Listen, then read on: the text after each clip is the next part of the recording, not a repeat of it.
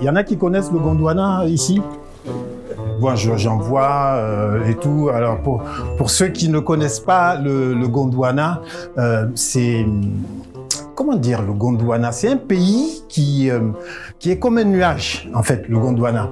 C'est un nuage qui, qui vole comme ça, puis de temps en temps il s'arrête là, puis, puis, puis, puis le pays qui est en bas devient le Gondwana puis, puis il bouge, le pays en bas devient le Gondwana. Donc peut-être vous êtes Gondwanais sans le savoir. Hein.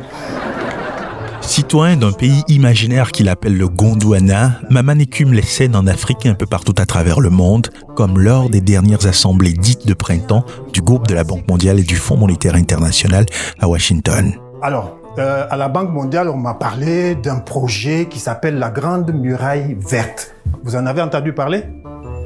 Oui, moi aussi, c'est ça. En France, on appelle ça une arlésienne. On en entend parler, mais on ne voit pas. Donc chacun se fait une idée, grande muraille verte. Au Gondwana, quand on parle de grande muraille verte, les, gens gens savent pas ce que c'est, quoi. Nous, au Gondwana, quand on a entendu grande muraille verte, on nous a dit, c'est, on va construire un grand mur dans le désert. C'est ça, hein?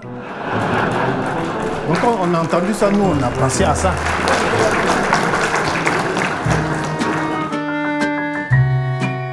C'est avec un humour incisif et bourré d'esprit que cet artiste, humoriste, allusionniste, insinuateur et chroniqueur satirique décrypte le monde qui nous entoure en traitant de sujets comme l'immigration, la mondialisation ou encore la démocratie sur un ton engagé qui lui est propre.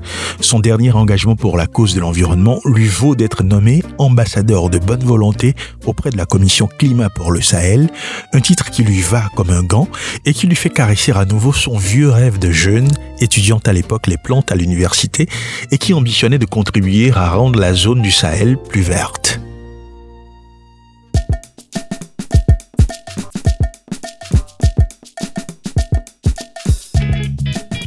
Bonjour à toutes et à tous, Eric Caglan avec vous pour ce nouvel épisode de People First, le podcast de la Banque mondiale Région Afrique de l'Ouest et du Centre qui donne la parole à ses habitants.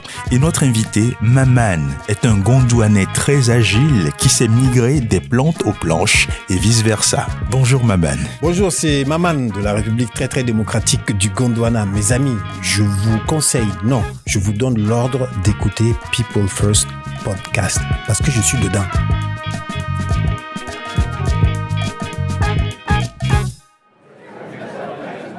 L'un des sujets ayant retenu l'attention des milliers de participants aux dernières assemblées dites de printemps du groupe de la Banque mondiale et du FMI auquel vous avez participé Maman à Washington DC en avril, c'est bien la crise climatique et sa forte pression sur l'environnement et les populations en Afrique.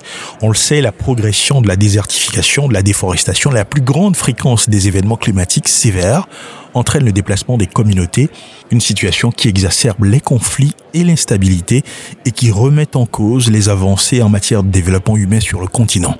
Comment ne pas avoir une pensée pour les victimes du changement climatique et en particulier ces centaines de milliers de déplacés après les pluies diluviennes et les inondations historiques de l'an dernier au Tchad?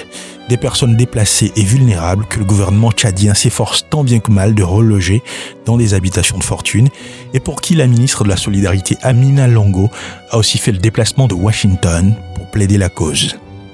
Depuis 1961, nous n'avons jamais eu euh, des inondations de cette façon. Alors nous nous retrouvons actuellement avec 1 200 000 personnes euh, qui sont obligées de quitter leur maison, euh, leur ménage, et pour lesquelles nous avons donc fait les maisons de fortune. On a plus de 84 000 ménages, maisons écoulées, des milliers de bétails qui ont été décimés, des champs engloutis. Le gouvernement a déclaré l'état de catastrophe naturelle les partenaires se sont mobilisés, la société civile, il y a eu beaucoup de donations, mais le gap est encore énorme. Pour les 1 200 000 personnes affectées, nous avons pu offrir une couverture pour 60%. Euh, il y a 40% qui restent et pour lesquels nous devons encore mobiliser des ressources.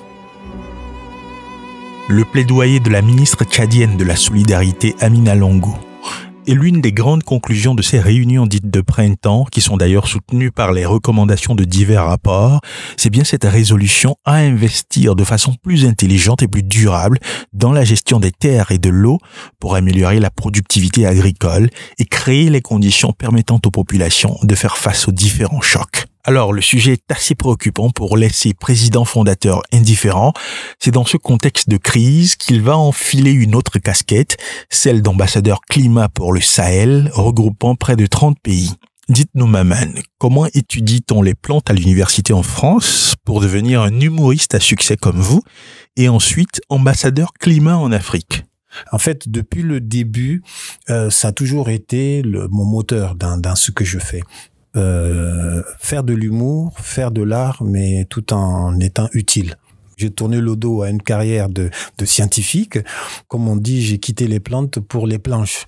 Mon sujet de, de troisième cycle, c'était l'influence du stress hydrique sur la nutrition azotée des légumineuses. C'était pour euh, reverdir le, le, le, Sahel, le désert. C'était ça mon, mon, mon credo. Et je me retrouve aujourd'hui par l'humour, à chercher à faire ça avec cette initiative de la Grande Muraille Verte. Et l'immigration, ça me parle. En étant étudiant en France, puis en ayant basculé dans la carrière d'humoriste, j'étais un immigré. J'ai même connu une, une, une, brève période où j'étais sans papier en, en France. C'est une réalité que, que je connais et je vois beaucoup de, de, de mes frères africains, de mes frères et sœurs africains qui, qui vivent cela. Et c'est pour ça que j'ai fait ce retour vers l'Afrique pour contribuer au changement déjà de narratif, au changement euh, de, de, la vie en Afrique pour que les Africains puissent vivre, travailler, s'épanouir euh, là où ils vivent dans leur continent.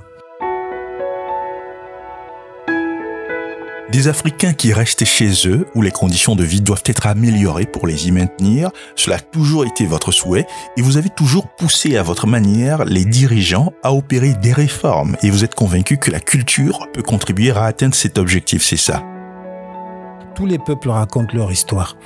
Pourquoi aujourd'hui euh, les jeunes du monde entier et même les moins jeunes sont fascinés par les États-Unis, euh, euh, Hollywood, New York? Moi j'ai un cousin, il a jamais mis les pieds à New York, mais il me dit s'il vient ici à New York, il va pas se perdre. J'ai dit comment ça? Il dit j'ai vu tellement de films américains, je connais tous les quartiers américains. Voilà, c'est la force la force du cinéma, de la culture américaine qui a, qui a, qui a inondé le monde, lavé le cerveau des gens. On est fasciné, on veut, on veut être américain. C'est ça la force de la culture. Donc c'est à nous de changer ce narratif, de rendre le fait de dire qu'on est africain, de le rendre attrayant je suis africain, je suis fier de l'être. Si on arrive à redonner leur fierté aux jeunes Africains, c'est la porte ouverte à, toute la réhabilitation de l'Afrique. Et peut-être qu'on sera pas de ce monde pour le voir, mais au moins on aurait planté la petite graine. On, tu là ici pour, euh, pour parler donc de restaurer les terres pour une meilleure sécurité alimentaire et une croissance verte. On a invité le Gondouanais à venir parler parce qu'au Gondouanais, on est les spécialistes de, de la restauration des terres. Ouais, donc j'ai amené quelques photos pour vous montrer euh, des exemples de, de restauration des terres au Gondwana. Vous voyez? Dans cette prestation Maman, vous évoquez de façon ironique les mauvaises pratiques qui contribuent à accentuer les effets du changement climatique. Alors dites-nous, en quoi va-t-elle consister votre mission d'ambassadeur climat pour le Sahel? Bah, Elle va consister à, à véhiculer auprès des gens qui ne vont jamais aux différentes COP, qui ne viennent jamais ici à la Banque mondiale, qui ne regardent même pas à la télévision les reportages sur euh, euh, le climat, sur euh, le réchauffement climatique. C'est aller vers ces gens-là, les gens qui regardent nos vidéos d'humour qu'on fait, c'est 2 millions, 3 millions, 4 millions de, de, de vues. Les gens, quand ils se réveillent le matin ou même avant de se coucher pour se distraire, ils mettent des vidéos d'humour. Passer par ces vidéos d'humour pour parler de changement climatique, mais de manière drôle. Le but principal d'abord, c'est faire rire les gens.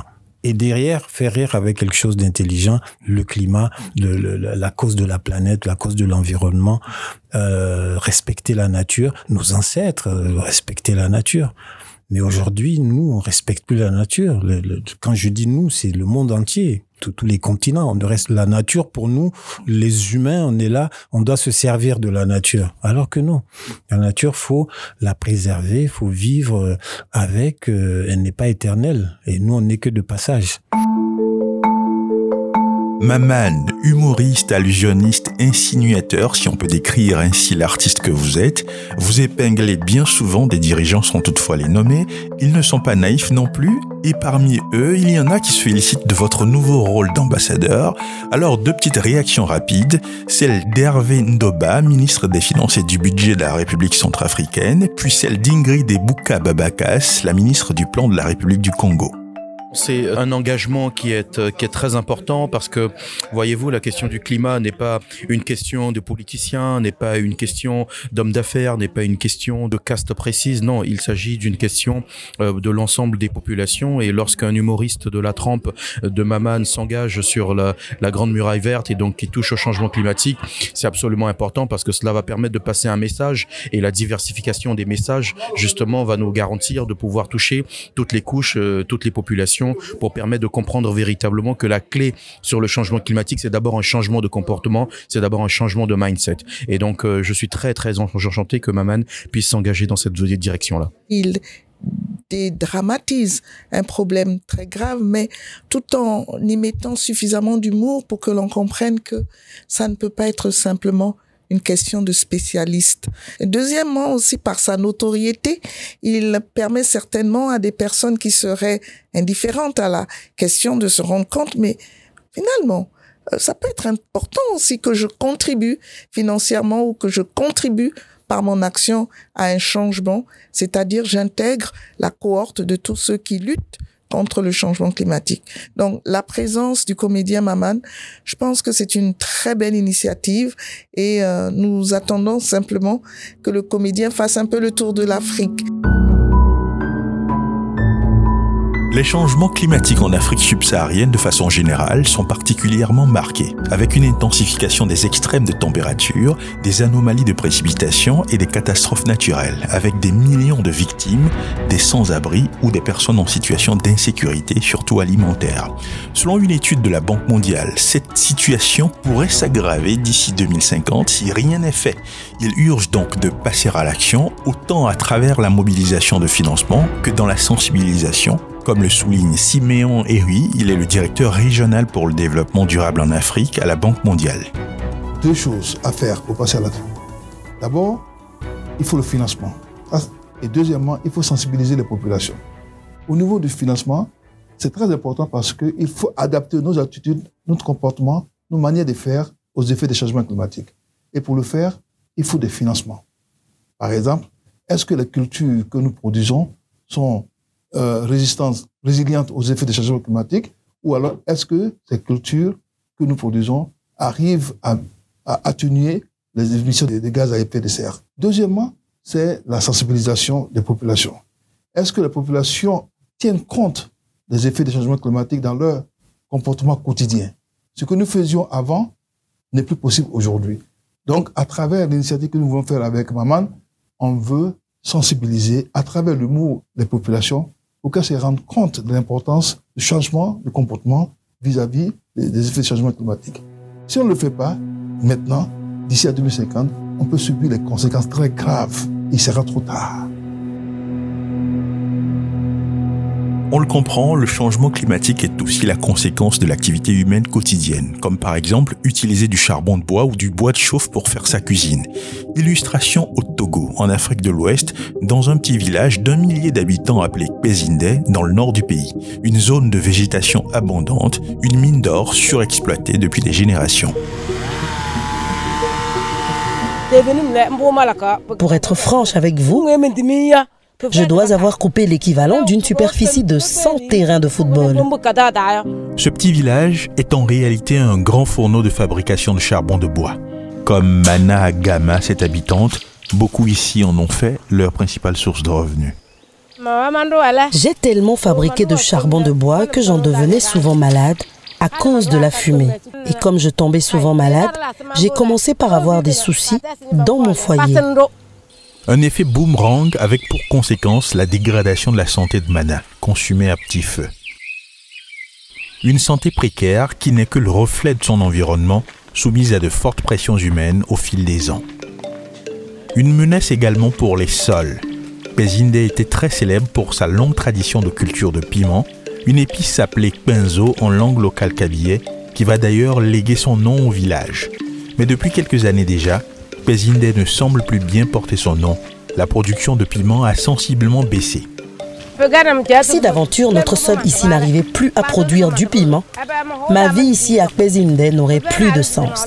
C'est la vente de ce piment qui me permet de subvenir aux besoins de ma famille. C'est aussi ce qui me permet de soigner mes enfants. Cela voudrait dire aussi que je ne pourrais plus m'acheter mes pagnes. Et les gens du village vont se moquer de moi alors. Dans beaucoup de pays africains, on sait qu'il y a des, sources de gaz et tout. Faut privilégier l'énergie solaire, l'énergie éolienne, le gaz, mais on le fait pas. Le Gondouanais lambda du quotidien, lui, il doit, il doit faire à manger. Mais elles sont là, les, les, les solutions. Faut même, on ne va rien inventer. Hein. Il suffit de voir ce que les, les, les autres pays font, les pays occidentaux. Qu'est-ce qu'ils font? Il y a des incitations à, à, à, utiliser les énergies renouvelables. Aujourd'hui, en Afrique, la plupart des pays africains, vous, vous, vous voulez acheter euh, un équipement solaire, la douane même vous décourage. Donc, euh, être ambassadeur climat, c'est aller vers les, gens qui vivent tous ces changements qui bouleversent leur quotidien. Ils sont obligés de quitter leur village puisqu'il ne pleut plus, il n'y a plus d'arbres, le bétail n'a plus à manger. Ils prennent leur baluchon et ils viennent euh, s'agglutiner en ville. Pour ceux qui ont un peu plus de courage et plus d'argent, traversent le désert et puis se noient dans la Méditerranée. C'est faire ce changement-là, quoi. Le djihadisme vient de là.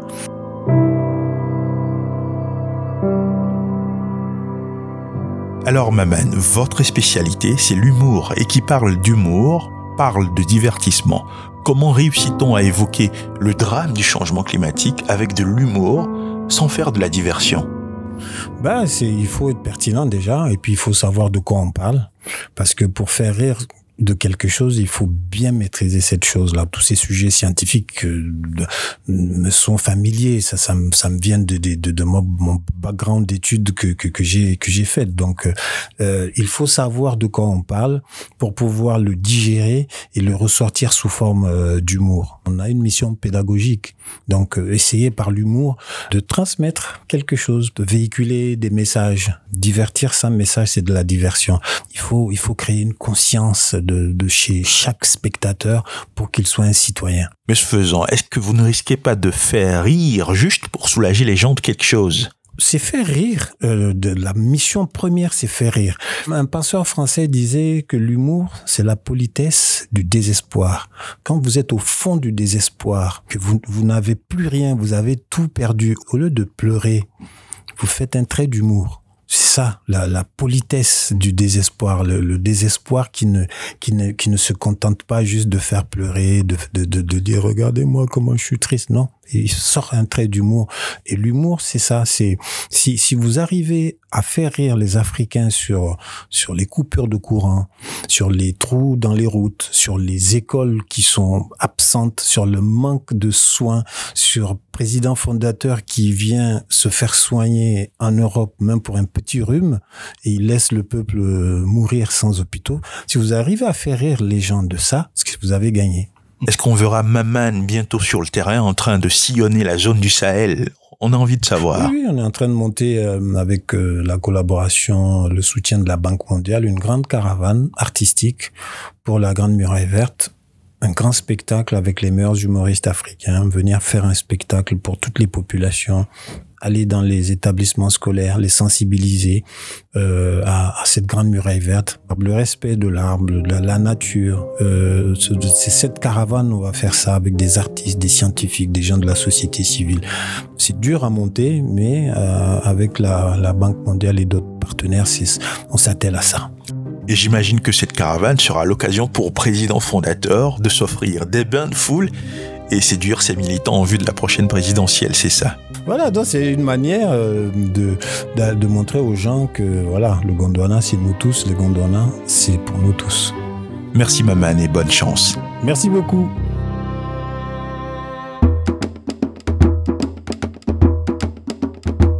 C'est la fin de cet épisode de People First, le podcast de la Banque mondiale région Afrique de l'Ouest et du Centre qui donne la parole à ses habitants. Nous espérons que cette entrevue avec Maman l'humoriste et ambassadeur climat pour le Sahel vous a inspiré. Nous serons heureux d'en partager d'autres avec vous. Au micro, Eric Caglan nous écrire une adresse peoplefirstpodcast@worldbank.org ou tout simplement pfp@worldbank.org. Prenez soin de vous et donnez-vous les couleurs qu'il faut à chaque instant, jour après jour. À très bientôt pour un autre épisode de People First.